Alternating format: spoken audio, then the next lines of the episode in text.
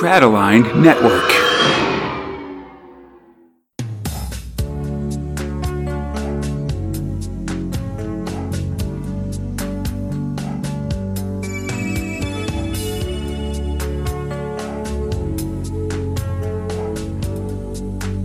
Borag Thungg Earthlets. My name is Conrad, alongside my Fred Fox, and this is the 222nd episode of Space Spinner Too many twos. 222! The Devil Wears Twos Tonight. A podcast where two Americans try to make sense of the UK's own Galaxy's Greatest Comic 2000 AD, one month of progs at a time. This episode we're covering 2000 AD for June and July 1990, prog 684 to 687.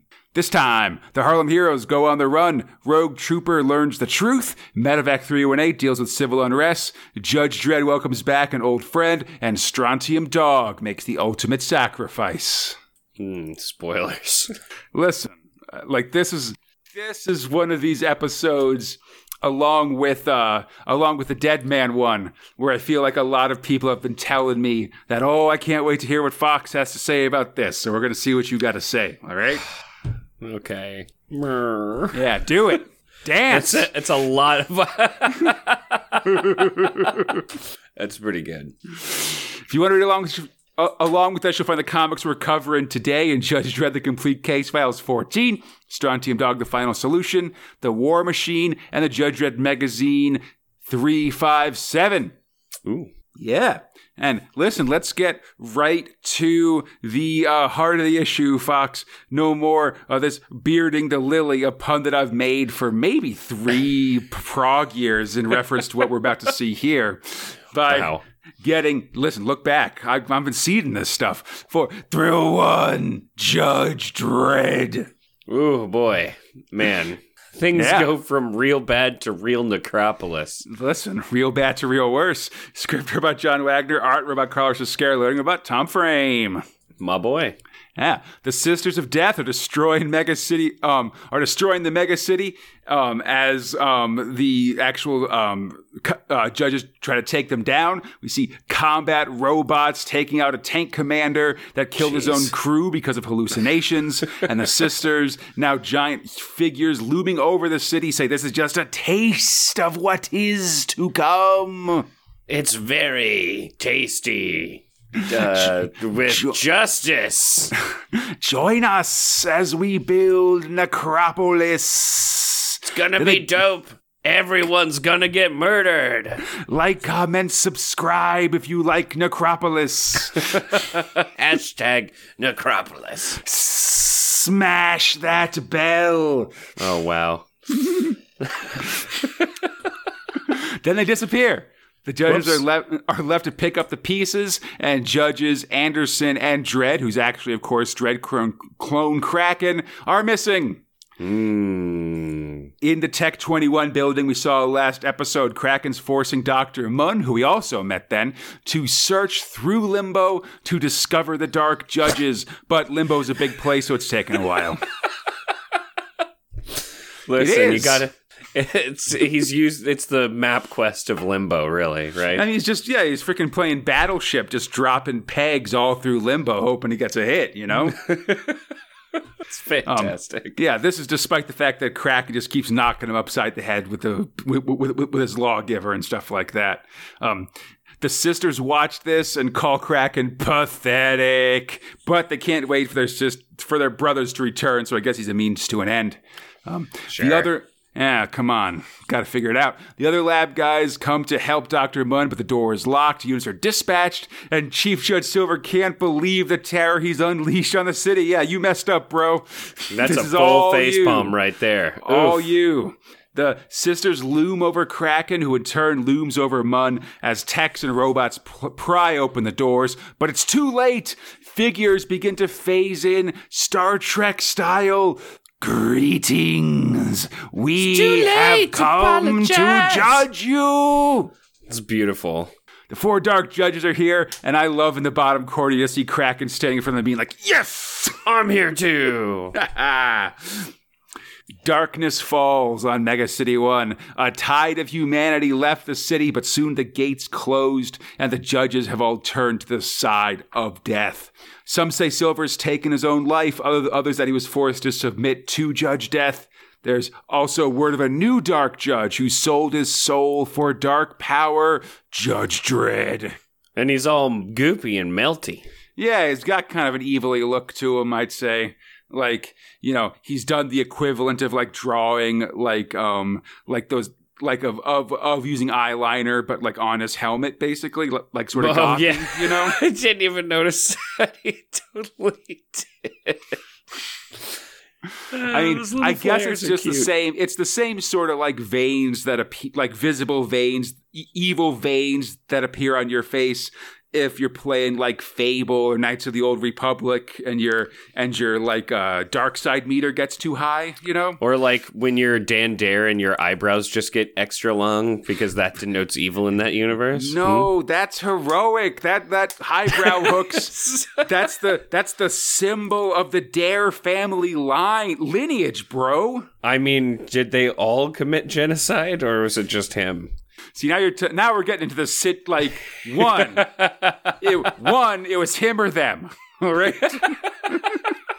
Two, it was aliens, bro. Come on. That's, that's not real genocide. You're right. Not, you know, that's a word that gets tossed around so much when it comes to space exploration, Fox, that it's lost no. all meaning. All right. You look like a fool. That's what I'm trying to say. Masaka is waking. That's all I got to say. You look like a fool. All right not not my boy Dan Dare. All right, oh whatever. My God. what a weird situation I put myself in. All right. Space politics, man, they get hot. Seriously. We see a really amazing art here. Is the Mega City One. We see just this giant Mega City One cityscape filled with this greenish black mist. The city block dome seems to have warped into the, like the skulls and rib cages of giant beasts. It's awesome. Oogie. I love it. It's really great. Feels like, you know, I'd give this like a 9 out of 10 so far on the Necropometer. Definitely. Listen, if uh, if if Bob Ross had a goth phase, this is what he'd paint for sure. We're just going to put a nice little terror dome right in that corner, right The happy little skeleton. Um, oh. Meanwhile, on the cursed earth, a car rumbles through the landscape, the sun rising and setting. The owner of the car is complaining all the way as it trumbles on, and it's being driven by the dead man, Judge Dredd. Oh, yeah. Suddenly, a hairy figure tosses a rattlesnake into the open air top of the car, and Dredd drives the vehicle off the road. This cackling figure with a rifle and grappling hook jumps down and pulls a gun on him, telling him to stay where they are. It's a woman's voice despite the big hair and beard. They the uh, this figure offers the pair trial by combat. You get a hundred account hundred to to run, then she'll catch and kill you. what do you say? No dice. Dredd reveals his burnt and melted ba- badge, and this figure talks in the third person. Did this person kill Dredd? If you are Dredd, then you'll know our name. Dredd gets three guesses. He goes for one, the amazing, foul smelling, bearded snake woman. No. Nah. Then Rumpelstiltskin. No. And then the truth. Former Chief Judge McGruder. It's her. She's been out out here four years since she took the long walk, and now she's, she's looking real good. Yeah, all years. covered in hair and totally insane. Definitely has a beard. Definitely insane. They both notice that they're the worst for wear, and Dredd com- and Dredd explains he's heading back to the Big Meg because the Dark Judges are back, and it's a big problem. So McGruder figures she'd better tag along too. Hey, why not? She's got a beard now. Yeah, I mean, listen, the the, the thing I kind of like about McGruder's beard, all right, here's mm-hmm. what I mm-hmm. like about it, and it's that no one really mentions it. like, we're gonna well, see McGruder. She's definitely a lady. She's definitely here as a full beard. Later, she'll kind of clean up and have a goatee. And oh man, that's so great. Like I don't think there's ever like a story that is um like here's the tale of McGruder's beard or anything like that. Like oh, listen, that's she, so cool. Like she's got one, and like that's just how it goes. She's still a lady. You still got to respect her. Like move mm-hmm. on, you know. And Man, I think that's, that's cool. a that's a cool sentiment because I know definitely I've seen Um, you know, listen, fact of life. Sometimes women, you know, have facial hair, you know, and they get Yeah. shamed for it. I don't think that's cool. And No, I think this not. is a weird, like, I don't know. McGruder's also like totally insane. So it's not the greatest of representations, but it is some representation, which I think is nice, you know? Yeah. Yeah. So what I just want to say, get that out of the way. All right. Elephant in the room. I don't know how often I'm going to mention it, but Judge McGruder, bearded, move on. Wow. Wonderful. Anyway, the trio, Dead Man Dredd, Beardy McGruder, oh, I just did it, and a lumpy mutant who owns the car, ride in silence as they approach the megacity, not clear what lies there. They meet refugees, people escaping the city, telling of the skies turning black, the judges turning against the people, and citizens being touched and their souls destroyed by the sister. Sisters is a pretty good part where um, one of the citizens like, oh, God, yeah, yeah. my husband here, he got touched by the dark judges. He's probably going to die in a day or two. Aren't you, honey? Aren't you going to die in a couple days? Ain't that right, honey? Ain't you gonna die? Yes, you are. It's such a Mega City One, Mega City One way really to act, you is. know. Um, some folks from the Benedict Benedict Arnold block say that Dredd is one of the dark judges now, and then a ju- another judge pulls up, Judge Luciano. He bullies the refugees for their food and threatens to arrest them. Kicks one in the face. Yeah, listen, he's a real asshole doing this violence, taking this stuff. Dredd's never met him before, but McGruder remembers him. He used to be in the Wally Squad, which is the undercover judges, but he lost his nerve and was on clerical duty in the West Wall, pushing paper.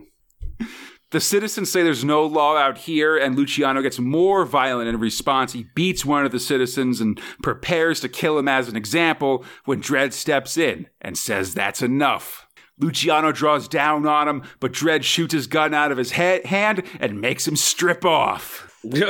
Kinky. Dredd dresses, um, um, basically uh, yells at him for leaving his post, running when the Dark Judge is attacked, and then he reveals himself as Judge Dredd and tells Luciano to get out of his sight. Dredd will hold on to the bike. Oh yeah, time to get all suited up.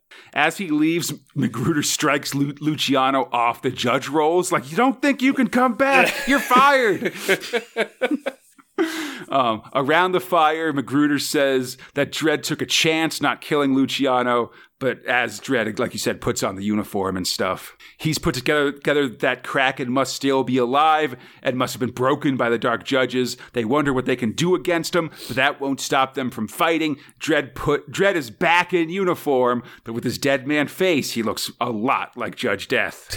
He looks like zombie Dredd. It's pretty rad. Definitely. But I love this moment of him putting the uniform back on and stuff like that. Like I think we talked about it actually in our um in our audio commentary for the Stallone Dredd movie that I just wish they'd made a bigger deal of that of him like of uh, uh, of when Dredd gets back into the city and kind of puts the uniform back on and stuff. Yeah. Cuz that's such an important piece piece of that character, you know? Yeah, exactly.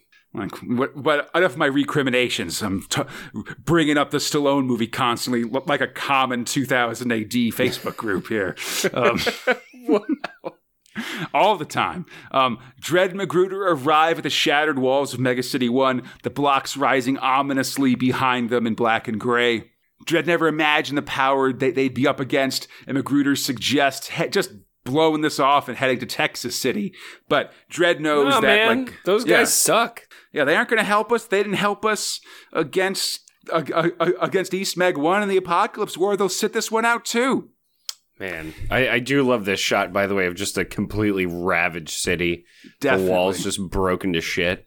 Yeah, no, I love it too. It's this great uh, panoramic view of the city and just the yeah the shards of the walls and stuff. Inside the city, the sisters do a morning broadcast. The sun doesn't shine here, so everything's starting to freeze over. It's like below zero. You should expect to be shot on sight by judge patrols. We see rooms full of dead people. Some have hung themselves, many others are shot. The sisters appreciate people who take their own lives since it sort really of saves them out. from having to do it. Yeah. Meanwhile, we see dark judges working tirelessly to kill the people of the city one by one, like judges going to an individual city block, leading everyone out to the dark judges that then murder them, Judge Kraken among them. Hey, listen, they're really hands on people and they want to make it very personal. Definitely, yeah. Listen, you got to per- like honestly, this is very similar to Judge Cal with this personalized murder service. You know, out it, hiding in the rubble are some kids, judge cadets. They see other judges possessed by the sisters and explain that they didn't get hit because they're just kids, of course. Um, one of the judges starts to. Cr- one of the cadets starts to cry over their hopeless situation, Oh, Time to and shame another them. berates them from doing for doing so. Come on, toughen up. It's kind of like if the Goonies had to survive a giant necropolis. I mean, it's very uh, Red Dawn here, I'd say. Oh, yeah, yeah, yeah, yeah. like a zombie Red Dawn, basically. it would have been a better movie with a necropolis. You're right. uh, moderate. Moderate. I don't know about that. I'm fine with things not always being about zombies, Fox. I guess is what I'm trying to say. Um, oh my God, where am I? Get it together, Conrad. Yeah, suddenly a pair of figures run their way, dodging Judge, searchlights. It's Cadet Giant! Oh, yeah, baby. He's still alive and he's got a buddy. Yeah, he's found a kid who knows a way into the Undercity beneath Megacity 1, which might be their ticket to safety. Next time, The Hunted. Man, glad he's back. We're getting we're getting like a, a kind of a best of album here together, aren't we? Very much like Apocalypse War, I feel like uh, Necropolis is really a time for us to get all the characters in one place. You know, we spent all these years building up all these different guys, and now we're gonna, um, you know, get them all back to sort of have a big, sh- a, a, a big fight and a big multi, you know, story that's that's telling a couple different stories at once. You know. Yeah, exactly. I know. I love this kind of like you have to evade the judges themselves that have been kind of you know brain taken over, washed. Yeah, yeah, guess. yeah. I mean, it's a very it's it's always a fun thing when the judges are able to become full villains, you know. Yeah. And now it's sort of it. People are fighting against them, or or but also because they're so powerful, it means that you just kind of ha- you can't get in a pitched battle with them. You just have to Mm-hmm. have to run and be stealthy. You know, it's very much like like this part feels very video game. I must say. Yeah, I'm into it. I'm excited to see where this goes, man. Loving the way it looks. Just overall, it looks that just like they changed the feel of the city just by Yeah. colors and destruction and some rib cages thrown in once in a while. Definitely, and I feel like the full colors really allowing Carlos Ezquerra to really do some amazing stuff in the pa- in, in in the pages here, just with color and um and how that accents his line work and stuff um to really make this dark, cold, grim Mega City One. Yeah. You know that really, really to make it seem like a necropolis, a city of the dead. You know, oh, it's great. It's fucking fantastic. Yeah. Love it. Yeah, on the other side of the spectrum, Fox. Thrill 2 Harlem Heroes. There's an aeroball in it for like five minutes. Yeah, listen, live it up. Uh, script robot Michael Fleisher, art robot Steve Dillon and Kev Walker, letting robot Bambos Georgiou. So, a bunch of gang dudes, many of them with eagles tattooed on their foreheads, are getting ready to receive a shipment of drugs or whatever, but not if the new Harlem Heroes have anything to say about it. They fly out on their jetpacks and take out the drug plane with aeroball themed weaponry and witty banter. They dump the pilots and the drugs in the river. Then Patrice sets the autopilot to take it, take the plane right into the gang ba- base. Meanwhile, at a warehouse, those jerks from the company are all set. Soon, the Harlem Heroes are going to assassinate the president and most of his government. Man, they really like that um like dark figure glasses and and reflective glasses eye kind of thing going on Oh, with these guys. That's how you know they're evil, I guess. it's so um like like the I mean I I love Steve Dillon's art on on uh equivocally like it's it's he, he he's one of my favorite guys I love his stuff but yeah he's re- he's leaning real heavily on the fact that these company guys are suits who wear sunglasses and we're just doing every light trick we can on these shades to make them look evil like it's They are shadow government members, and you will address them as such. Definitely. I mean, they're called The Office. You know, that's ridiculous. That's the official name. It's not even like there's another name when they call it The Office, like where the just CIA Mm-hmm. gets called The Company or something like that. No, no, there's no real name. Um, the heroes are at their base in the old Harlem Heroes Arena, where they're playing Aeroball against droid replicas of the original heroes who are kicking their asses. They admit the original heroes are better than the new ones, Fox. They admit it. It's real good. One of them's grabbing giant's butt. Listen, got to get it on. Um, oh Jesus! Uh, Wow. Trips get checked, gets checked real hard, and takes a break. And Slice makes fun of him for it. Meanwhile, a super wide hover limo with the president in it heads off to a speech that all the government will be there. He- Man, for as super wide as it is, it is only two people in width inside. I mean, everybody does have these big, again, late '80s, early '90s shoulder pads and stuff like that. A lot of shoulders. That's fair. Um, yeah, he's going to make a speech. Everyone will be there. He's going to pull the mandate of and close the office as the office listens in. And they say, Ooh, I hope the office hasn't heard about this. Um, as they look at the camera.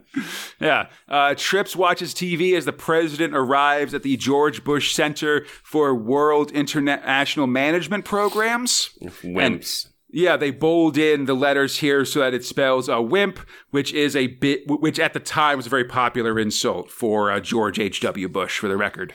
oh, really? I did Like- not know that. Yeah, if you look up like George Bush wimp in like Google, you'll get a lot of like late 80s, early 90s articles talking about this is something that George Bush has to overcome in his presidential bid and um, okay. and administration and stuff like that.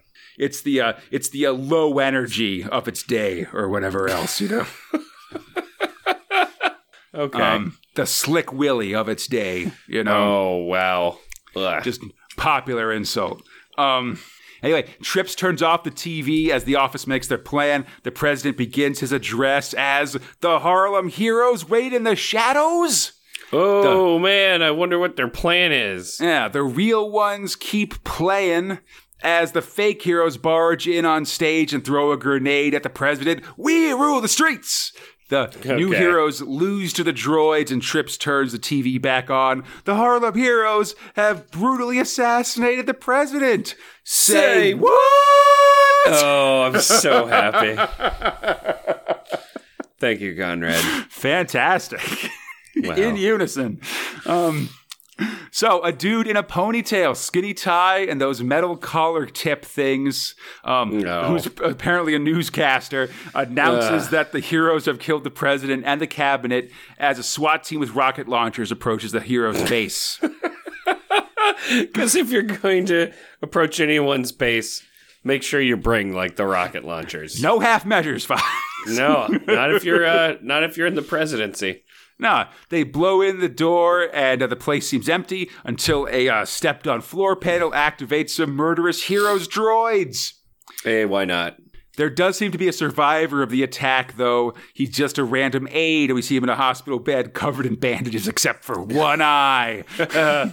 That's the truth telling eye. yeah, yeah, some Odin shit. Uh, he saw the Wow. whole thing. He can identify all the heroes as the fake heroes are, of course, assured that by the office that they'll get full plastic surgery and be able to escape and stuff like that. Yeah, why not? An Aeroball historian denounces the new heroes, which is pretty good. As Which is what? cut to a diner where a guy in where someone in a classic undercover outfit of fedora and trench coat orders a bunch of food to go, but the diner worker identifies them and calls the cops. Oh dang! I think it's that one lady. Ah, the disguised figure tries to be inconspicuous as a police hover van shows up. They're purs- um, she's pursued by a hover bike and quickly swings into action. It's clearly Silver. Um, the Harlem It's the only one. Yeah, she takes that hover bike. I mean, don't send the person with visible facial markings under undercover, guys. I She's got a bunch of face God. tattoos.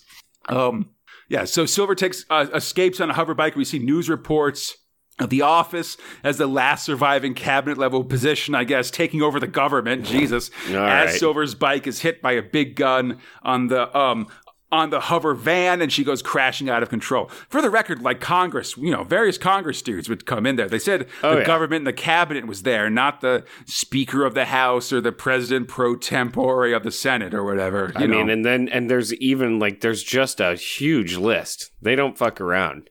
Uh, yeah, I mean, You maybe, kill like I- twenty people. Yeah, I mean, I mean, definitely there could be enough cabinet, like you know, that uh, designated survivor thing where you know these two these two dudes with top these two dudes with evil sunglasses were also cabinet level positions that weren't at the meeting or something. But you'd think you'd invite the head of the office to a speech where you're defunding the office. I No, guess. man. You, you know, you don't want to invite people to the party where you're where you're making it uh, Facebook official, right? Man, why fire someone if not to see their reaction when they're being fired, though, folks? I mean, I, I just, I just don't think that this dead president had the testicular fortitude to be president. Frankly, Oh, wow, wow. yeah, throw in shots Weak- at this weak- president ni- weak eighty years from now, not ninety years, I guess. Whatever. Um. Anyway. um. The Silver's hover bike gets taken out. She keeps running, heads into an auto yard as the shit, as the cops give chase. Uh, the office boys are at a meeting with all the CEOs of the megacorps, and they're basically saying, "Hey, all you give us two billion dollars a year plus fifty percent of corporate profits as a license, or we're going to take you out. It's Bernie Sanders America run amok." Yeah, Um, baby. Silver's pinned down in the auto yard, slowly killing these pursuing cops, as Deacon and the rest of the heroes are contemplating going to get her. Like, maybe Which- we should go see if she's okay. Nah, like, we can't risk ourselves, but I'm kind of hungry. No, we gotta wait. Um, I, I mean, and even Deacon was like, "I'll be the only one who goes and gets her," and I'm like, "Just stop talking." Luckily, Silver can take care of herself. She drops one of those big car magnet things on a guy Oh, and kills awesome. him. Suddenly, though, a cop gets a drop on her, but is gunned down by some random dudes with guns.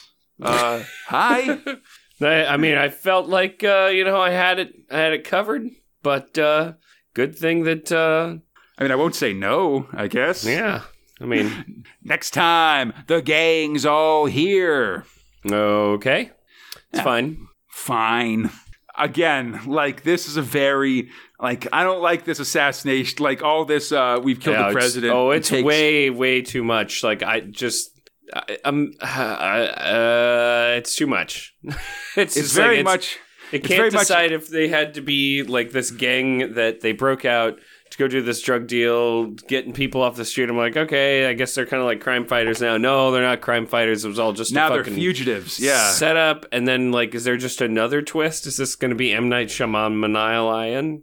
Well, I feel, yeah, I mean, kind of. Like, things are going to get a little Oh. twisty as we go forward here. Oh, God damn it! twisty and goaty. All right.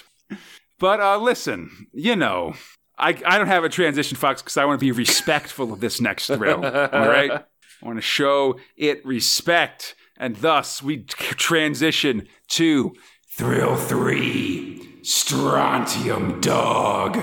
The final, this time, totally the the most final solution. Yeah, f- finale solution. Ooh, Yeah, put that E in there. It's official. Script robot Alan Grant, art about Colin MacNeil, letter about Annie Parkhouse. High above Africa, the human staff of the Doghouse satellite are led to cells as radio mutant shortwave talks to a mutant tribal leader. Or maybe head of state, I don't know. Um, their diplomats will be in contact with Upminster soon, as it seems Shortwave's gotten three different countries to declare war on the UK for their mutant policies, and six more to make threatening noises. I hear the mutants echo in the night. Something, something, something, something. I got nothing on this. Uh, fair enough. Um, yeah, I guess um, the yeah, I, I mean, I guess the uh, Strontium Dogs could wait for diplomacy to settle all this, but instead I they're going to head to Earth to deal with it with uh, with Brother Sagan themselves. Yeah, I mean, come on. They they cut this big ship, which is technically just an orbiting base, which I guess they can just fly into. Seems to have more thrusters than you'd think for uh, for a, a, a, a space station, but I, I'm not worrying about it too much, to be honest. Nah, it's awesome. Yeah. Meanwhile, in the Milton Keynes mutant ghetto, an armament truck rolls through the armored gate, and the driver starts shooting. It's Midden Face McNulty. Oh yeah, it's our boy. He's gonna Yeah. scream. He's gonna hit some things with his truck. He's gonna kind of shoot at people a little bit. Definitely. Midden Face rolls past the guards and meets with the people of the ghetto. I got all these guns. Let's make trouble. The mutants don't need much convincing, and the rebellion is on. Hell yeah! Meanwhile, in an alien dimension, Johnny Alpha and Cool Mutant Feral prepare to head out. He knows how to get them off this dead world. In an hour, you'll all, we'll all be going home. But the hmm. black eye eye sockets of Johnny Alpha tell a different story. Jeez, man. Real grim. On the alien hellscape, a few mutants wait in caves as Johnny Alpha directs Feral on carving a bunch of magic runes onto a boulder. It seems he learned all this when he read the Lyran uh, monster's thoughts um, earlier in the story. Those those descriptions must have been real fucking precise. It's real. He's doing a real good job for direct for doing it from memory to someone, and he can't check the, look to see their work to check it. which it's either all just a big hoax just to like have him wait for a little while and feel important or he's really just that good at giving directions I mean, I think he is pretty good. Um, but yeah, the beast approaches, and Johnny tells Feral to join the others. When Feral refuses, Johnny punches the teen square in the face, knocking him out, and then he walks off to meet the monster. Oof. In Salisbury Cathedral, the head of the new church, Brother Sagan, is learning about the mutant majority countries declaring war unless the final solution is ended. And I told you about this phrasing, you guys. like, there's no marginal difference between, like, gassing all these mutants and sending them to an alternate dimension from which they can never return. People aren't going to buy it, you know? yeah and they're not going to be happy about it and it really sounds very in fact it's exactly it similar to sounds- something yeah. that has now happened multiple times in this Yeah, timeline quite quite sinister, frankly. Yeah. Um, between that, sanctions, and the uprising in Milton Keynes, it seems Sagan must surrender, but he says no. Instead, he calls the doghouse only to learn that the mutants have taken that over too. Oh, geez. god damn it The station is flying low in Earth orbit directly towards the war torn streets of Milton Keynes. Middenface recognizes it, runs to a nearby radio to make contact. The station sends a shuttle down to pick him up via, via rope ladder. Yeah. And we're steaming to the conclusion. It's real awesome here. Oh, yeah. Middenface just hanging from the ladder with a gun in one hand. Um, i mean he knew what was on the menu he's Yeah. so in Definitely. This is this is what he's looking for. Uh, Sagan and his mother pray in the sanctuary of the cathedral, but not to God their father, but to the bones of Nelson Bunker Kreelman. which I guess is the giant statue that's like looming over it. I don't know if you saw that, but it definitely Maybe, had yeah. a Kreelman-esque thing looking at it. Could be that. I mean, you know, listen. When you're taking over government, you might as well get your own graven images made. I mean, why not? Wow. Um, the Lyran monster swoops in as Johnny Alpha speaks strange incantations and reflects on his life. He's killed many and sometimes wonder if this should have been his death. If, if, if he should have died instead. He remembers his father, Kreelman, who hated him from birth. He remembers his a real father figure he had, General Arms, the mutant army. He chants as the demon's claws grow close and sort of his memories sort of create this bullet time as the beast attacks him and he remembers more and more things. Um, he remembers how easy it was to kill his first man during the rebellion and then Arms dying in his arms. We see that classic no surrender image of a young Johnny Alpha at the height of the mutant rebellion Yeah. How a young Johnny once contemplated being executed during that rebellion, seeing the noose that would claim his life before things changed. Then how he became a strontium dog, wandering the universe with his friends, killing as they as they went. The claws are close now, and Johnny thinks of himself as a killer. His friends were killer. Were killers, and we see part of the cover for this issue with Johnny, Wolf, and Middenface uh, standing Man. alone against the world, going after them. We see them like like celebrating kills alone in bars, just sort of at a table, like cheersing with no one else around them. They drank alone, they die alone, and now we see Wolf and Johnny tied to the ground by Max Bubba. He remembers Wolf's death and the vengeance that he wrought upon Bubba and his men as the chest, as the claws of the monster enter his chest.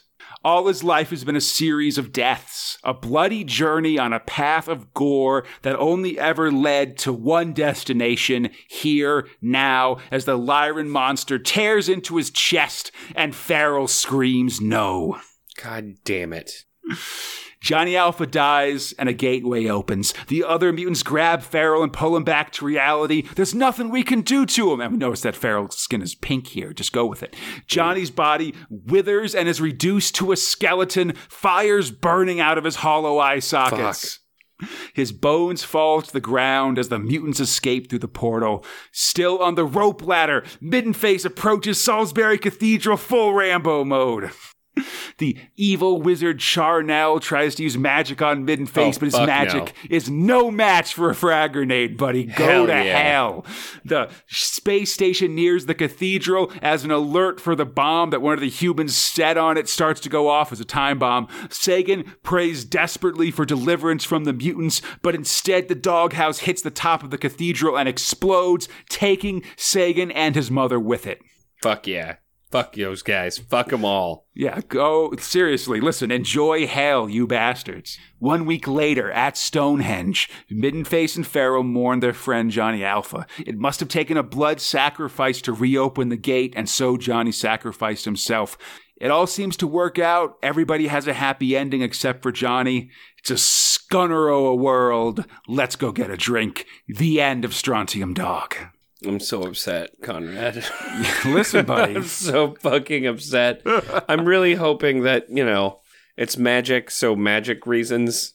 Well, Please bring it's please bring Johnny back. It says um, on the bottom of the page here that it's a new beginning, and we'll have a story called Strontium Dogs coming soon. That's plural, but it won't start until fall of 1991, and that'll feature adventures of, with both Feral and eventually the Gronk. Um, Oh, whoa. yeah, it's going to be weird. I can't stress that enough. We'll also start having solo uh, uh, comics featuring solo adventures for both Middenface and Durham Red in the coming months. Oh, rad. Okay. And Johnny? Uh, Johnny will return in time travel adventures, both in like both in annuals and regular stories. Like in this year's Judge Dredd annual, Johnny Alpha comes back in time with Wolf chasing a time traveling bounty and stuff like that. Oh my god. But and like and he'll also show up for a big Dredd crossover that we'll get in the uh, in the Progs and magazine as well. Oh, what the hell? But that's very much with sort of, you know, Johnny coming back from before he died to go to a further past, basically. Oh, what the fuck? Yeah, so what do you think about about, about Johnny's death here, Fox? I mean, I know like you, you don't seem pleased, but this is the major character that's been teased since 600 or uh, since, since like 620 or so to die, basically. This is I it. know. Johnny's dead. It was a really beautiful way to go. I mean, Yeah, I, I- I, felt yeah. like it was very touching, like the entire way that they sort of led up to it. I don't want to let him go. I always think that it's. I, I'm also the same person who's like, stories got to end at some point. So, you know, mixed feelings, man. I thought it was very well done, though. Yeah, I love that the whole time. montage of Johnny reflecting on his Yeah. life as the claws inch forward. That's so good. It's really It great. really is. And I love Colin MacNeil's art in here. I mean, just like Oh, with Chopper, yeah. he does this really amazing job of having this violence that also like kind of like causes emotion. I guess Yes. like it's not like fun violence like they're going for in Harlem Heroes. It like it, it really makes you feel like oh like look at like man that's that's that's terrible. I feel bad about this. in a in, Yeah. a, in a good way is what I'm trying to say. yeah, exactly.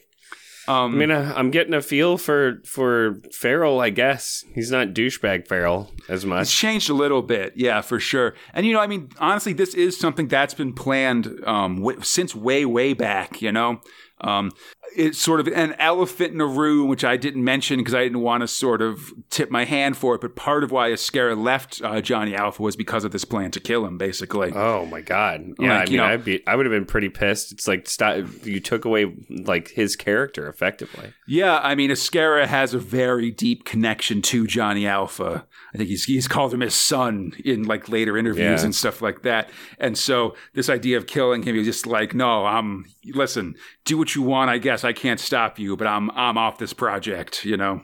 Jesus, man. Um, I mean, he left to go it- to another comic book company just to do it. In a sense, I mean, he just moved. I mean, he he, Yeah. he mostly moved over to Dredd and did a lot of Crisis stuff and things oh, like I meant that. when, well. uh, when they picked up Johnny Alpha. Uh, Oh, yeah. he, had, he was working for another company, though, Well, right? he- oh no, not another to- company, another. He group. left 2000 AD for Star Lord, I think, because they sort of ran some McMahon Dredds instead of Ezquerra Dredds to start off, even though he created the character and stuff. Mhm. So then he went to Star Lord and created uh, Johnny Alpha. Right.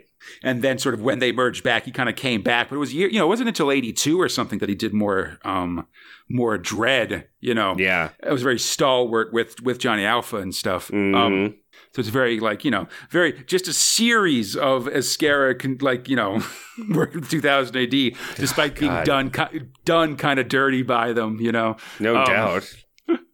so, and I and, and I will say that that that knowing Johnny dies at the end does cast a you know you can see foreshadowing in some of these earlier adventures in the in the Simon Harrison run as well. I'm thinking especially stuff like uh like Zombie Wolf and other things like that. Yeah. You know, God, that's very big parts of it. Durham at the very least. It's got to fuck with everybody. I mean, Johnny Alpha was was you know top tier bounty hunter and friends with all these people, plus a hero of the mutant people and all that stuff. You know, Man, we'll they better build a goddamn statue. That's all I gotta say.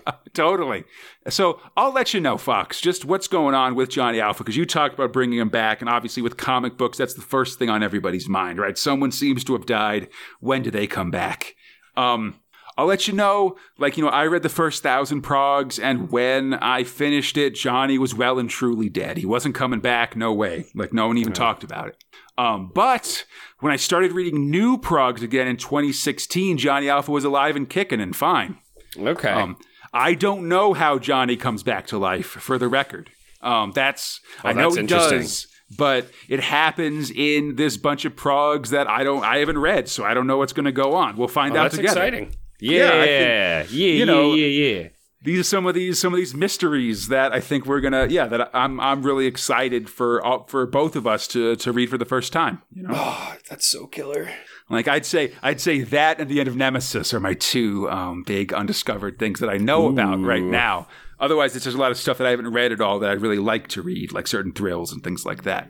Um, but yeah, I don't know. I'm re- yeah. Again, this is this is a sad moment and a real and a real end of an era for 2000 AD. I no think doubt. sort of. So you know, I think it's a, a, a big signpost of things to come. It's like killing off fucking Judge Dredd, man. It's very close to it for sure. I mean, this is, you know, Johnny Alpha's the like the that second face on the 2000 AD um, Mount Rushmore. You know, Yeah. although I mean, uh, When you think about it, Judge I mean- Dredd, Yeah. Johnny Alpha, and uh, Deacon from the Harlem Heroes. go to hell. All right, let's move on to non thrills, covers, and nerve centers. Let's talk about them ripped jeans, bro. Listen, boots with the fur. Um, Prog 604.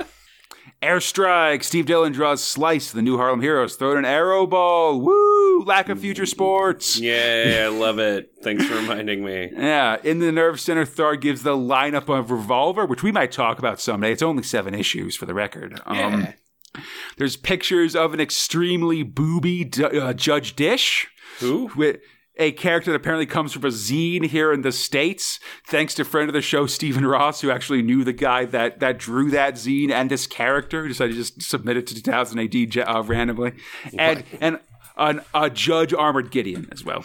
Yeah. Letters include a retelling of the ring verse from Lord of the Rings, but about the Rosette of Sari- of Sirius. Um, you know, like you know, one ring to rule them all, and the darkness bind them, etc. Um, uh, which is, of course, Th- Tharg's headpiece and general high praise for Tharg himself. Mid prog, John Brosnan has a flicks column all about the movie Dick Tracy. Yeah, he really uh goes all in on that one. Seriously, yeah. To me, Dick Tracy always fe- felt like an art house movie trying to pretend to be a popcorn uh, blockbuster, and Yep. thus is deeply weird. You know, Like it's it's very strange. It is not the easiest movie to watch. yeah, because you hear all this stuff about like having it about it, it like having like this weird color theory, like we're only using seven colors in the same shades over and over again and stuff. And Yeah. it's like it doesn't have to be this deep, you guys. It really doesn't. like. And also, it's Dick Tracy. Your material is not like I don't know. Well, like I mean, He was he's fine. It's funny because Brosnan mentions that like no one in England has heard of Dick Tracy, and I got to admit, I hadn't, I hadn't really heard of Dick Tracy when the movie came out. I sort of learned about it from the movie. My newspaper didn't have, you know, my local paper didn't have the the, the strips or anything. Mhm. Um. Whatever. Prog ends with a star scan by Zach Sandler of an extremely snobby Tharg in front of a version of Michelangelo's The Last Judgment, which is the painting on the wall of the Sistine Chapel. But there's a it's a big Where's Waldo basically of 2000 AD characters uh, swapped in. You know, Pretty rad. like I can see like an Acid Archie, a Walter, Blackhawk, Chopper, Sparks, Hi- Harvey Rotten, Harry Twenty, Mantra, Dark Judges, Mean Machine, Dr, and uh, Judge Cal, among others, hidden in there. It's a fun like little kind of word search thing if you can find a high res copy of it. Prog six eight five home run. Uh, Charles Ezquerra draws the Dead Man Dredd driving a jalopy. Here comes the judge. Oh, yeah. The inside cover is another revolver ad here, and mid prog there's a star scan of Armored Gideon by Simon Jacob as Frank Looking White rad. dodges for cover in the foreground. Yeah, definitely. Love this Gideon. There's a mix column by Music Droid, semi fictional Music Droid Roxilla. I've heard a few of these songs, um, and some of you made it on our show actually, like uh, The Power by Snap. Um, and the, there's mention of a, of a Black's Magic, the album by Salt-N-Pepa, which included Let's Talk About Sex, as well as some Depeche Mode and other bands, including Yeah. including Nitzer Ebb, which I learned about from a Bradley comic and very much shows the uh, the Mackenzie hand in writing these things. Um, but then just a lot of stuff that, that's largely forgotten, I think. The nerve centers on the back inside cover this week, and Tharg is going hard for a revolver. There's pictures of a Judge Prince Charles and a pretty good, just sort of regular old mongrel picture. Letters ask for more nemesis, compliment the Prog in all caps, mention that that stained glass window uh, cover from Prog 678 was a reference to similar works by artists uh, Gilbert and George, which I thought was pretty interesting. I hadn't heard of those guys. Though it seems the writer missed the Warhol Dredds in Prog 666. Um, other letters ask how, Chopper fared at the end of Super Surf 11, and we'll find out what the graphic novel collection is published soon. And then finally, there's an ad for Deadline 20 with Tank Yeah. Girl hanging out in a vaguely psychedelic forest. Seems uh seems pretty par. These ads for Deadline are making me really want to check it out. Like, I got to find that sometime. I mean, yeah, it's making me want to read it too. I Yeah. I mean, I you know, We'll and- find. Who, yeah, who's Jimmy to say Hewlett, what the right? future might hold? Yeah, yeah, yeah. Definitely. Yeah, he'll he'll he'll, he'll be coming around pretty soon. Actually, Yes. around Prog 700. Um, yes. So now we got a really amazing cover here by Colin MacNeil as Johnny Alpha, Wolf, Middenface, and the Gronk all stand back to back against all their enemies from the history of the comics. I see Hmm. the Weird Brothers, Satan, Mr. Sun, and Mr. Moon, one Oh, of those yeah. rock ladies, Bad Bubbo, among others. I love these big group covers where they just have everybody in one spot exactly. It's really great. It's really ominous for what's going to happen to these to this good bounty hunter boy in the pages, though. Um, and I got to say, like this is like this is one of these things, these histories of Johnny Alpha, that makes me very excited for the Star Lordathon, where we're just going to learn a ton about these early like bounty of the week Johnny Alpha stories. Hell We're re- yeah. We're, recording this the the week before that. We do that, so I'm, you know it's going to be a whole different a whole different world after this Oh man. just to set things in time, I guess. Um, yeah, Tharg warns about a shock this Prog. Indeed, there's a picture of Sláine drawing washing on his horn guard, god, god hand, um, horns. And the letter writers are all females this week. One asks whether there aren't more letters from Earthlets. Another criticizes the end of Shadows. A third adding the definition of the word Barton, which appears to be a um, large area growing barley. And a fourth Oh. has is having trouble securing 2080 regularly because they are a biker. Boo! Comics for Oh, bikers. Yeah. Support your local chapters. Definitely. Uh, Mid Prog, there's a full page ad for the Dick Tracy movie, including several Tracy comic book collections. Um, there's one called Big City Blues, which reminds me of that old of that uh, old Bad City Blue thrill in 2000 AD. Oh yeah. Mid Prog, there's an ad for Sláine coming in Prog 688 next episode, and a comic book club called Albion Literature, as well as a giant paintball course called Electroverks. Mid Prog, there's also an ad for the John Frankenheimer movie The Fourth War, starring Ron Scheider and future Judge Griffin, Jurgen, Jurgen Prochnow Do not know And- this. you know, this is just sort of some random, like, I think this is one of the first, Oh, like, it's Cannon. like post Cold War, like um war movies, kind of like you know. But like- it's Cannon films. Yeah, listen, got to put these out here, man. Do these How have I action not movies seen a Cannon film? That- get schlocky? Because, like you know. This one just feels like one of their random ones, you know, as opposed to like, you know, it, it, it's not like a sequel. There's no ninja in the cover. It's all dudes, so there's probably not a lot of titillation or anything like that, you know. This is one of the also rans, you know. Ah, yeah. It's the difference between Scheider and uh, Van Damme, I guess. There's also an ad for the Rogan Gosh story and Revolver. He's hot. He's Hindu. And the back cover Wow. of the Prog is more Strontium Dog bad guys, including the Stix, Max Bubba, the Four Horsemen from the Journey to Hell story, and a trio of troll monsters that look not unlike Tharg. And it's just the whole thing again, just just glorious. Hmm. Prog 687, another double cover here. Will Simpson draws Friday on um, with the Battlefield Blues. Looking rad. Definitely he's standing tall on an abstract battlefield.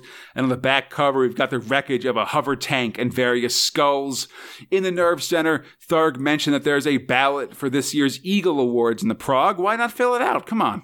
Um, there's pictures of Drudge dreadfully drawn. It's hard to disagree. At the very Arkham Asylum, Judge Joker. Big, Yeah. like, V-shaped smile, you know. Real creepster. Letters have high praise for Colin MacNeil and Strontium Dog. Another's grossed out and delighted by Indigo Prime. And a third can't get their thoughts straight to write this letter. Oh, geez. Uh, Mid Prog, there's an ad for more 2000 AD collections inclu- and a new thrill called Dry Run. No thanks. And a ballot for the Eagle Awards. We'll find out next episode. Um, Oh no. Note that there are British and American sections for the Eagle Awards. And the prog ends with a full page color ad for Purple Days, the revolver story about Jimi Hendrix. All right. Cool. Definitely. Excuse me while I thrill for Medevac 318. Ba-ba-da-ba-ba. All along the racism tower. Ooh, we're talking about Lionman. Um, Yeah. Uh, thrill, yeah, script robot Hilary Robinson, art robot Nigel Dobbyn, letting robot Tom Frame. They don't want any association with the word man, man. On the planet Ar- Arcturus, a protest by the Anti-Terran League has been dispersed by the police with riot gas. But instead of leaving, the protesters make their way to the Terran embassy with murder in mind. We gave them the anger gas, not the dispersion gas. Oh, Shit. Oh no! They throw rocks and break windows as some kind of mouse alien waits in the lobby. On the roof, the Terran ambassador gets aboard a helicopter, but he wants to wait for his staff officer. There's no time. Man, that mouse man's body is so much bigger than his head. Yeah, in the embassy, the mouse man pulls a gun on the protesters, rioters now, I suppose. But someone throws a rock at him and hits him in the ho- in the Oh. forehead, and then the crowd is upon him. What the fuck, man? The helicopter takes off as protesters throw bombs into the embassy.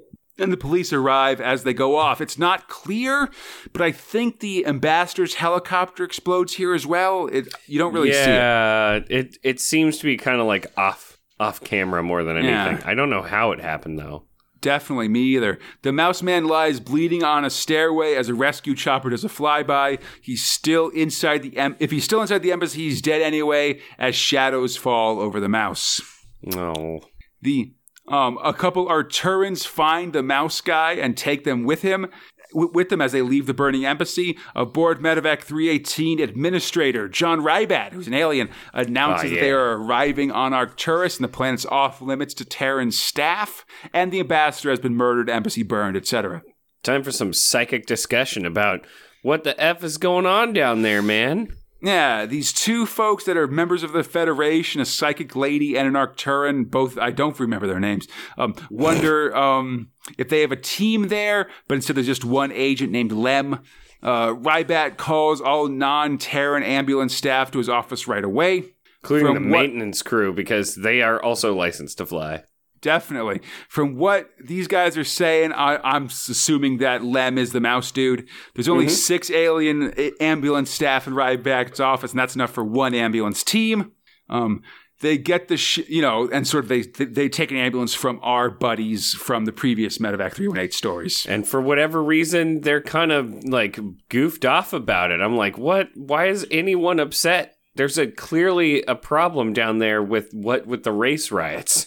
I just think they, you know, they don't want someone else to drive their ambulance. They just got the seat the way they want it. And they, they, they might not mess, their ambulance, they might, dude. they might mess with their radio stations, buddy. I can't, you know, you mess with my presets, you mess with me, Man, the all right? maintenance crew always listens to you know polka. I hate that crap. One guy is like five, is like four feet tall, so he pulls the seat all the way forward. Oh, It's terrible.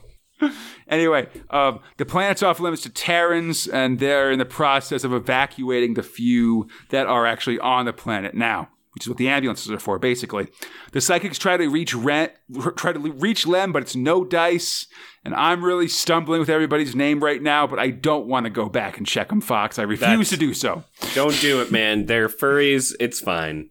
It's their job to tell me these characters' name when we restart the thrill.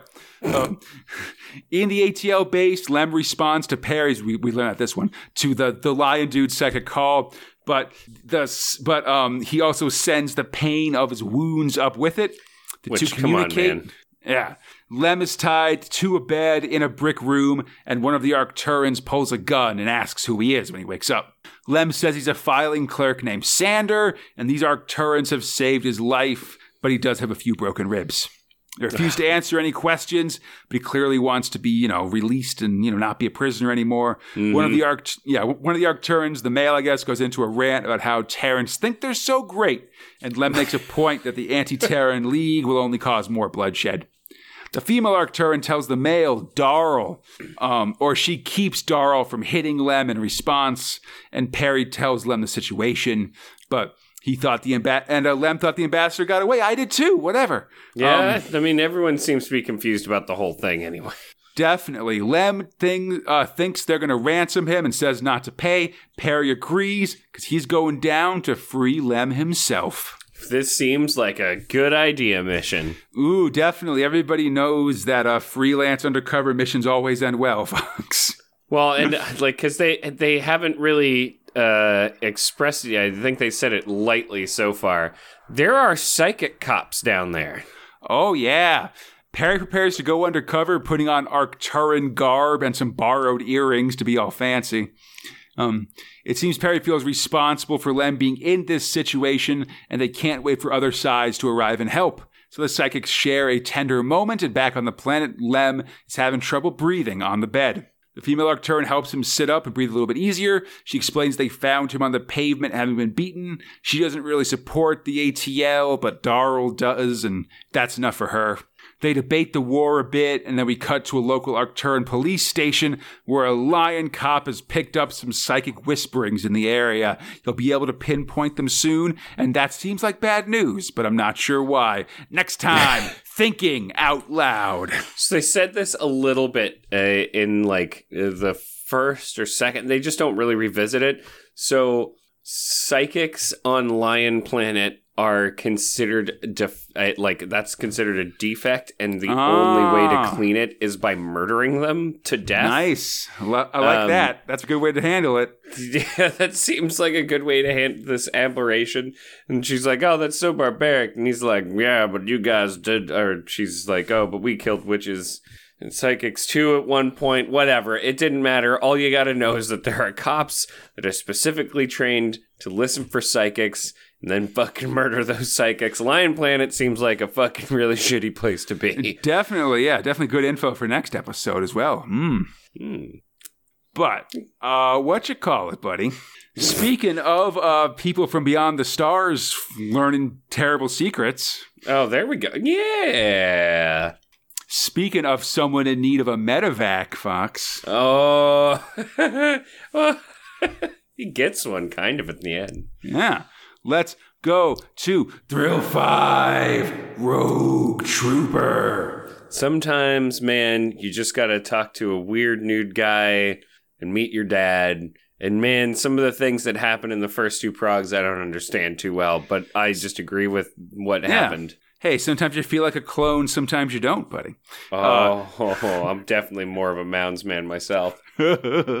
Script robot Dave Gibbons, art robot Will Simpson, lettering robot Bambos Georgiou. We're back with the War Machine and these title pages. This time, just kind of a sci fi vault opening up.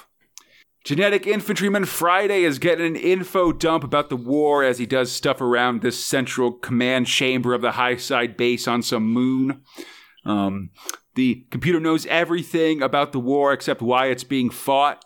And then the computer gets confused suddenly as Friday wonders what's up with Clavel owning everything in the first place. I mean, come on. Hmm. When a figure enters the room, it's Clavel himself. Oh yeah. Is wait, who's leaving? It was like a whole who's on first thing. Yeah, you're For a second there, leaving, but was you're already inside. I don't what that in or out. He's got the voice and face of a genetic infantryman. no, it's Daddy. Yeah, Daddy Clavel. He's got kind of a sci-fi suit, lots of black, built-in tie, extra pockets. He He's got demands that like three little pips on his on his jacket to denote that he's the CEO. Definitely building his own PC all muscularly. Um, Oh wow. No one's going to remember that.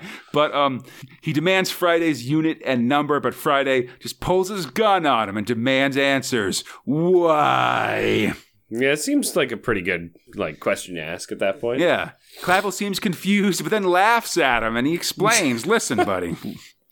Humanity did pretty well, but it stopped. You know, there's a giant galaxy out there, and we, you know, we colonized maybe 20 planets, but we got to keep going. All right? There's there's m- like a billion. Come on. Like everyone was so weak and stagnant that I managed to buy all that shit up, you know?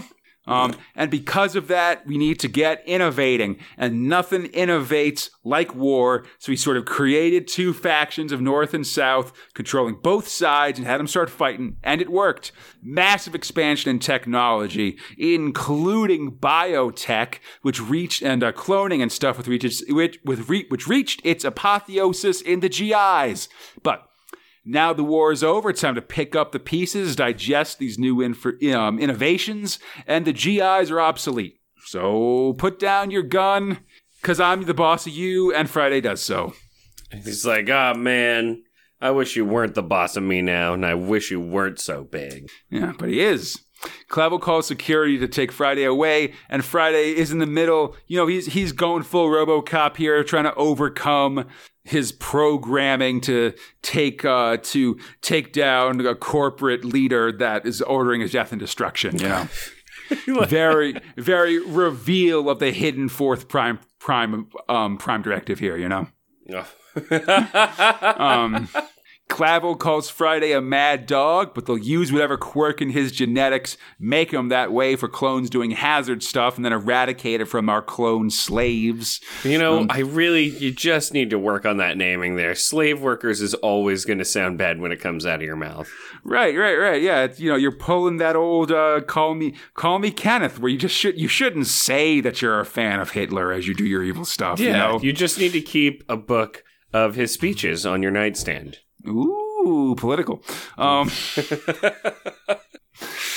um, Friday managed to break free, though, as Highside starts to malfunction. He runs, but stops to explain that sort of while Highside was dropping a bunch of info, he spent a bunch of time filling the computer system full of combat acid and explosives and stuff.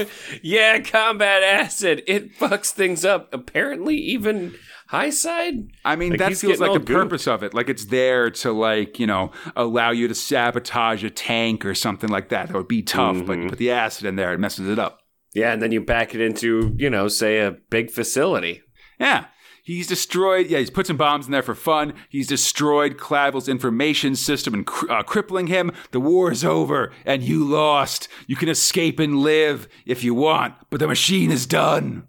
Yeah, man, you're not going to get any of that sweet information now because I guess you didn't send it before. You're only going to send it in one big ass burst. Seemed real dumb. Listen, man, the, this is the problem of having a future based in 1990. There's no cloud, you know? No one thinks about it. It hasn't been past invented yet. Oh, man. Yeah, that's really what they should have been making the whole time. I mean, it's very much one of these things where, um, you know, there's what the information exists in one place and it's on this three and a half inch floppy drive, you know, like whatever. Um, so amazing.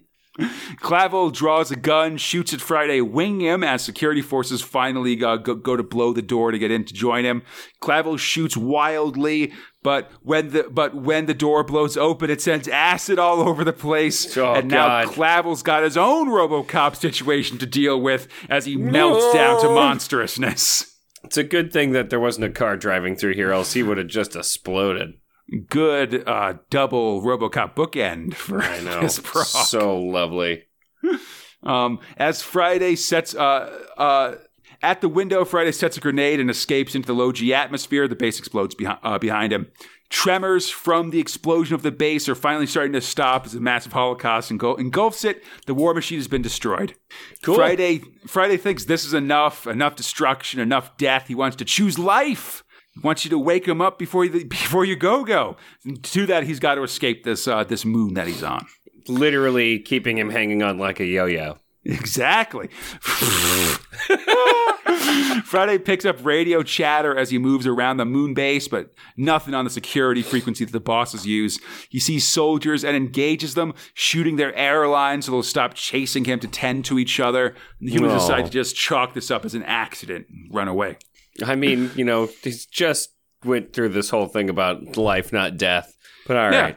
But no, I mean, but I think that's why he sort of winged this guy and did Uh, it. You know, okay. instead of just killing him, he just shot them in such a way that they'll both live, but they just stop chasing him. You know. Yeah, that's fair. He gets closer to this linear accelerator, this mass driver that once shot him into battle.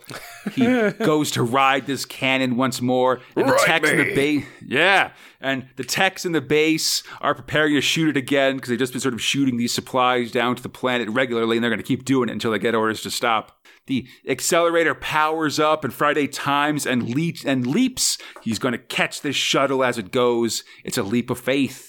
Come on, catch a ride. Um, Opens it up, dumps out all of the like necessary supplies that were for other people. Yeah, jumps in this uh, capsule. I love how his narration gets staccato as he like opens the hatch, dumps everything out, and climbs back aboard. Um, aboard the capsule, he finally has time to rest and passes out a bit, letting his wounds and exhaustion get to him. He remembers his dead friend, that woman Gaia he met before. He enters the atmosphere, braces for impact. He's not a soldier now. He's in control of his own actions, for control of this planet he finds himself on. He lands hard but survives and reveals what we guessed in the previous stories. This planet 4 Sigma 3 is Earth. and he's learned the secret of his name now. He's not unlucky like Friday the 13th. He's not a servant like Friday and Robinson Crusoe. He's a Friday job, a rogue item produced by a careless worker. That's what he is, Fox. A rogue trooper. Yeah! Woo! Single minded, uniquely motivated, proud to fight hard and die well for the humanity inside us all. The only war worth winning. The end of the war machine. Oh man, it was rad. I was really Yeah. hoping he would like crash land his thing onto the island where Gaia was. that would be cool. But I think she will come back later in the story. Oh, cool. I, I think generally this could have been better as one big story, I guess. Like if it had gone from uh, 650 to 6, uh, 64 or whatever as, one big chunk. I mean, that might have meant no chopper until later, which I'm I would also have liked to get as soon as possible. But you know, that's how it goes, I guess.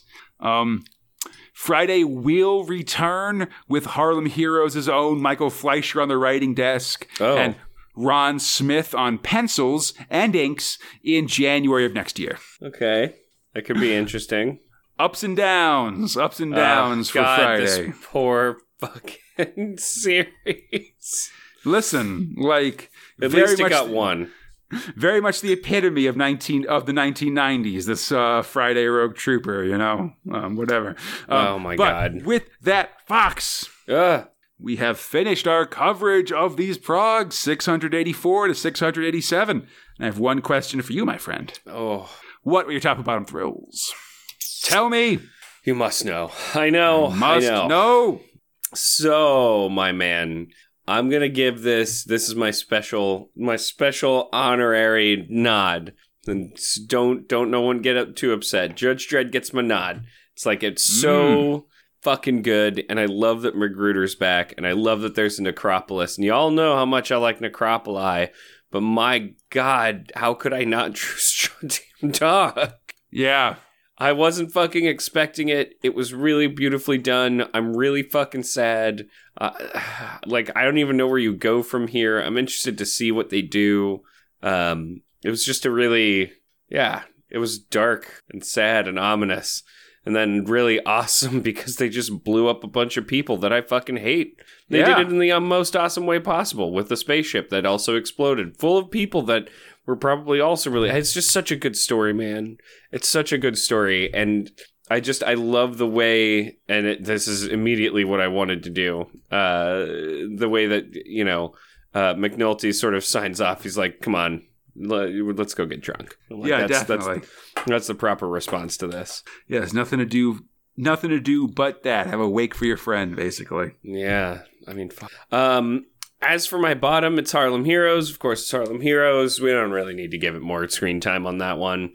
Um, the rest were quite good. Like I'm, I'm digging Medivac kind of. Um, There's Mhm. still a bit more that I want to get out of that, and of course, Rogue is is fucking beautiful in all ways, but not a topper. Yeah. Uh, so Conrad, I've Yo. told you my deepest fucking feelings here about things. And now I need you to get deep into your own self and then push that into me deeply so that I understand. I don't know if you're ready for that right now, buddy. I know I know your medical situation. Oh. oh man. Um I mean, like you said, Judge Dredd real good. I love McGruder's return. I love this. I love this transition of the city to to a necropolis in Mm. truth. I think that's really great. Medivac 318, interested to see where it goes. So much intrigue in these different characters and stuff like that. Um, this really feels like an actual drama, I guess, which is unusual for 2000 Yeah. AD. I'm, I, I'm, I'm very excited about it. Um, Rogue Trooper's fine. Like, I thought it was pretty good. Again, Mm-hmm. like, I'm really feeling there's just the fact that it's been cut up so much that Yeah. really killed a lot of its momentum. I would have loved if we just had one uncut st- series from the start to the end, you know, to really make this like, you know, because the story starts with Friday being sort of created on a Friday right at the end of the day and stuff like that. And so to have those really be specific bookends right at the, you know, connect to each other would, would have been really neat, I think. Um, but for my actual tops and bots, um, I gotta agree with you, buddy. Like, Solidarity. no- yeah, no choice, you know. Um, this end of Strontium Dog is really great, you know, and just the way that it links into the history of the character, um, just all of this like like like reflection on the nature of being like this bounty hunter and the life that Johnny Alpha led and stuff is really cool. I really like sort of just the idea of it setting up for sort of some fu- some f- future adventures for some of these mutants and stuff. That's really neat. Um and yeah, like honestly, I just love Colin MacNeil doing doing the, this kind of thing. I think Oh he- yeah, it was he gorgeous. he draws like this tragic violence better than anybody else. I think Absolutely. that really kind of brings things to life and really brings out the emotion that I don't think a lot of people could do when the emotion's based around like getting ripped apart by a demon monster or something. Yes. I think that that is an accurate assessment. Yeah, and bottom Harlem Heroes, man, like you know, I got a policy and gotta be and you're gotta be to it. pretty bad for to usurp Harlem Heroes, and nothing reaches that standard for me this time. So So You time to whip that boy. can't you can't sit with us Harlem Heroes. I don't like you. Go over to the other table and hang out with the nobody else. Yeah, that's right. Go chill with Angel and Death Planet. You Oh bastard. yeah, definitely with Death Planet. Go see what what what Rick Random's having for lunch. Oh my Um, god. Yeah, why don't you go to his giant floating swim orb and figure out why Skull Chest did it? Oh my God, Skull Chest! But he was the one that was killed in the first place. I know. It was actually he wasn't dead the whole time. Thanks, Rick Random. Oh my God! All right, all right. I hope everybody enjoyed the show. As always, you can find Space Spinner 2000 on iTunes, Stitcher, the Google Play Store, Spotify, or our podcast site, spacespinner2000.com. Feel free to contact us at spacespinner2000 at gmail.com, the 2000 AD forums, or our Facebook, Instagram, or Twitter pages. On Twitter, we're at SpaceSpinner2K. For everything else, look up Space Spinner 2000, and we should be there. This show is brought to you by Steve Green and the fine folks at 2000 AD forums. If you like our show, you can join them and get more content plus access to shows before anyone else by checking out our Patreon page.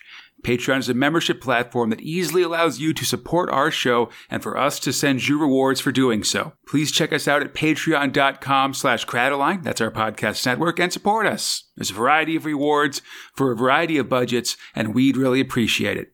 Then join us on Friday as we check out a unique feature of 1990, which is the 1991 Rogue Trooper Annual. Whoa. It's a Fleisher Palooza as we get a quartet of stories about our new friend Friday and a frankly shocking amount of text pieces. oh, God. Then oh, come back- no.